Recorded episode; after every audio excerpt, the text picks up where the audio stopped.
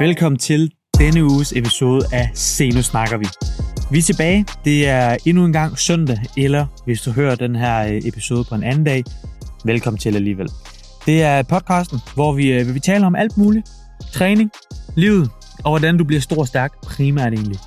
Og husk, hvis du har brug for hjælp til at blive større og stærkere, så kan du altid kontakte mig i min DM på Instagram, eller via nogle af linksene, der står nede i beskrivelsen. Men lad os komme i gang i dag, fordi apropos at blive større og stærkere, så det er det, vi skal tale om i dag. Vi skal tale om, hvordan gør man det? Hvad er det vigtigste, vi skal? Og jeg tror, øh, den, her, øh, den her tidsalder, den er, den er ret, ret sådan perfektionistisk. Det vil sige, at vi skal gøre alt perfekt. Og det, øh, det kan jeg godt lide. Jeg kan godt lide, øh, hvad kan man sige, perfektionisme egentlig. Jeg kan godt lide, at man er ambitiøs på egne vegne. Jeg kan godt lide, at man prøver at blive så god som overhovedet muligt, især når det er noget, man synes er sjovt. Og øh, min fornemmelse er, at flere og flere unge bliver øh, bedre til at træne tidligere, og synes, det er sjovere at træne tidligere. Og det er jeg kæmpe fan af. Men der er nogle ting, vi skal have styr på, inden at, inden at optimalitet bliver en mega afgørende faktor i hvert fald. Fordi jeg synes egentlig, at optimalitet, det her med, at man gerne vil optimere alt, gøre det så perfekt som overhovedet muligt fra start. Det er egentlig med til at gøre nogle rigtig gode ting, men det kan også skabe en lille smule blurry timeline for, hvad der er vigtigt. Så i dag, der gennemgår vi de ting, jeg synes er de vigtigste ting, man skal have styr på, eller som overhovedet er de vigtigste ting, man skal have styr på. Det er ikke engang kun noget, jeg synes, det er også noget, som man ser i forskning og evidensen osv. Men det absolut vigtigste for at blive muskuløs og stor og stærk, det er jo selvfølgelig, at man træner. Og hvordan kan man så træne? Det kan man jo gøre på vanvittigt mange måder. Og man behøver ikke kun at styrketræne. Man kan også styrketræne og løbe og spille fodbold stadigvæk, eller håndbold, eller hvad end man laver, samtidig med, at man er ung. Man kan sagtens også gå i byen, og man kan sagtens have et socialt liv, samtidig med, at man bliver mere muskuløs. Men det absolut vigtigste er selvfølgelig, at vi træner. Og her er styrketræning bare en vanvittig effektiv måde at træne sine muskler på kun, fordi det er en lidt mere fokuseret, lidt mere kontrolleret sport, øh, i forhold til for eksempel fodbold, hvor man har mere kardiovaskulært, det vil sige mere kondition eller vægtløftning og sådan nogle ting. Her er bodybuilding, styrketræning i et fitnesscenter forholdsvis safe, fordi det er vidderligt det eneste, man skal, det er at træne sine muskler. Måde, hvorpå man gør det, det kan være alt mellem 1 til 5-6 gange i ugen. Det absolut vigtigste, det er selvfølgelig, at du kommer i gang, hvis du ikke er det. Men jeg antager, at du er i gang, siden du tunede ind på den her podcast. Og dertil, der skal vi så vælge en træningsmåde, altså et træningssplit, at træne på alt efter, hvor mange gange vi kan træne. Lad os sige, at vi kan træne en til tre gange om ugen. Så vil jeg lave et full body split på en eller anden måde. Det kan være tre full body dage om ugen, hvor vi kommer hele kroppen igennem. Det kan også være full body op og lower, eller full body forkæde, bagkæde osv. Men jeg vil have en frekvens på en til tre gange. Hvis det er dit startpunkt, så vil jeg ramme hele kroppen minimum to gange om ugen. Og det vil jeg egentlig lige meget, hvor mange gange om ugen du kan træne. Så vil jeg ramme alle kropsdele, alle muskelgrupper to gange om ugen. Hvis du kun har én træningsdag, så er det bedre end 0. Men hvis du kan, så vil jeg prøve at komme afsted to gange. Og det behøver ikke at være vanvittigt lang tid. Fordi som sagt, så skal din træning kunne inkorporeres til din hverdag. Fordi vi er langt mere i vores hverdag, end vi er i træningscenteret i løbet af sådan en uge. Så hvis du har et arbejde, har en skole, har en familie, alle de her ting, så de er så også vigtige at holde styr på i forhold til, at vi bare skal ud og træne, og vi skal det ene og det andet. Det er også vigtigt, at vi indpasser det hele til, at du har et liv, et arbejde osv., så, så du ikke bliver arbejdsløs, fordi du absolut skal træne, for eksempel. Det er vigtigt, at vi passer det hele ind. Hvis du så kan træne 4 til fem gange om ugen, så vil jeg lave du kan stadigvæk godt lave full body, men der bliver, det, der bliver det svært lige pludselig, fordi der er rigtig mange træthedsvariabler og sådan nogle ting, man skal have overveje. Så jeg vil køre for eksempel push-pull legs op og lower, eller op og lower push-pull legs, hvor man selvfølgelig kan modificere push-pull legs dagen. Det behøver ikke at være push-pull leg rækkefølge, det kan også være legs, pull-push osv. Men jeg vil lægge det, jeg synes er vigtigst at træne først. Så det kan fx være, at man gerne vil træne ben først, så hedder det legs push-pull for eksempel og så op og lower. Men to hviledage om ugen minimum. Hvis du har fire træningsdage, vil jeg næsten altid køre et, øh, et upper lower split. Jeg kører selv upper lower split. Øhm, det er ikke derfor, at det er det bedste. Det, øh, det er det slet ikke. Jeg kører upper lower, fordi jeg ser studier, evidens, som at det er det bedste til min situation. Øhm, jeg har forholdsvis meget arbejde. Jeg har øh, min kæreste og hun, jeg godt kunne tænke mig at være hjemme ved os og sådan nogle ting. Og jeg har fundet ud af, at fire, måske fem træningsgange om ugen er rigeligt. Rigeligt. Og fire er næsten øh, bedre for mig i den situation, jeg har nu. Førhen, hvor jeg ikke havde lige så meget PT for eksempel, der var, øh, der var det nemmere for mig at komme afsted fem gange om ugen. Det var ikke øh, super svært faktisk at gøre. Nu der er det lidt mere bøvlet, fordi jeg har en del mere arbejde, en del flere klienter, en del mere online osv. Så, så det er faktisk svært for mig at få trænet fem gange, så derfor har jeg nedjusteret til fire gange. Selvom jeg egentlig godt gad fem gange, men det er ikke realistisk, derfor er det ikke en perfekt plan, hvis den ikke kan ændres. Så det vigtigste, du skal finde ud af til at starte med, det er, hvor mange gange du kan træne for at blive stor og stærk. Derudover så skal du finde ud af, hvor mange kalorier du skal spise, fordi det er, øh, det er sgu svært at blive stor og stærk, hvis vi ikke får nok brændstof. Og der er kalorier vores ven. Vores kalorier er det, der giver os energi til at kunne have nogle hårde træninger. Så hvis du alligevel er nede i centret 4, 5, 6 gange om ugen, og virkelig går op i at træne og blive større og stærkere og blive optimal i centret, så burde du også tage din kost mere seriøst. Du burde også være optimal omkring din kost. Find ud af, hvor mange kalorier du skal have. Det gør du ved i to uger. Finder du ud af, hvad du vejer. Du vejer dig hver dag. Hvis du ikke kan veje dig hver dag, så vejer dig så mange gange som overhovedet muligt i løbet af de to uger. Så tracker du også dine skridt. Det kan du gøre på din iPhone øh, eller din Android. Hvis du har Android, så skift lige til iPhone. Ej, slap af. Men der er en øh, skridttæller-app, så kan du se, hvor aktiv du er. Eventuelt inkorporere også, hvor, hvis du går til sport, cirka hvor mange øh, skridt og kilometer du løber der og sådan nogle ting. På den måde finder du din aktivitet og din vægt, og det skal du nemlig bruge, fordi så googler du ligevægtsindtagsberegner, og så er der en masse beregner, der kan udregne dit ligevægtsindtag. Du skal egentlig bare plotte nogle øh, tal ind. De spørger ofte om alder, højde, køn, øh, aktivitet osv.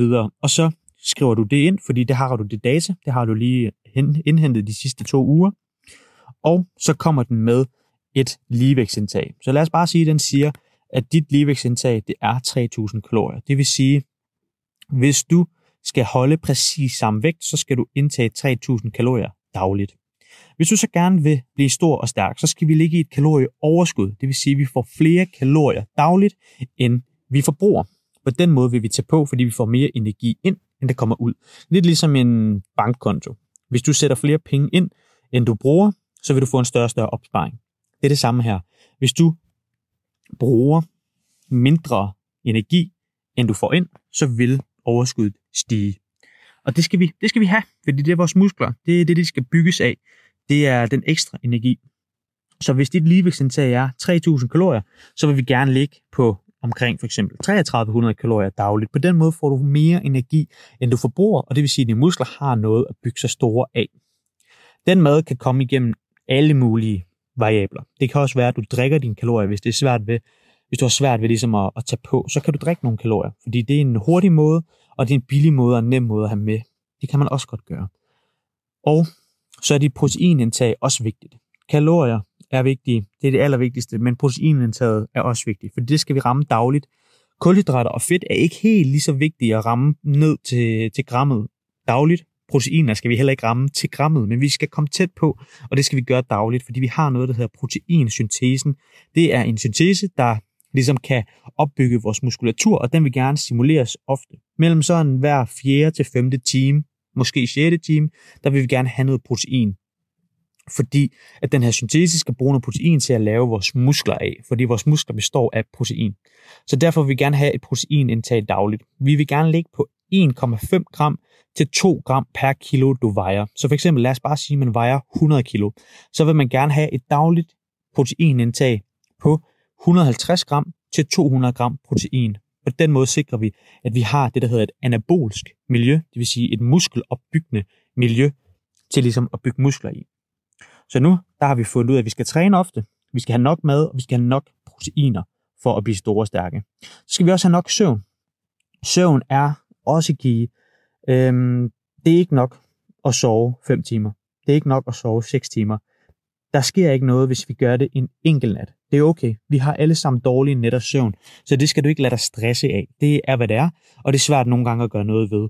Men over tid, på sigt, der vil vi gerne have nok søvn, og det er altså syv timer eller mere. Gerne syv og halv, gerne otte. Øhm, det bliver vi simpelthen nødt til. Det er her, vi restituerer, det her kroppen får lov til virkelig at slappe af og bruge noget energi på at blive stor og stærk. Så vores hvile er også vigtigt. Det er vigtigt. Det er også derfor, jeg ikke anbefaler, at man træner syv gange om ugen. Det er også sjældent, jeg foreslår, at man træner seks gange om ugen. Fordi vores hvile er key.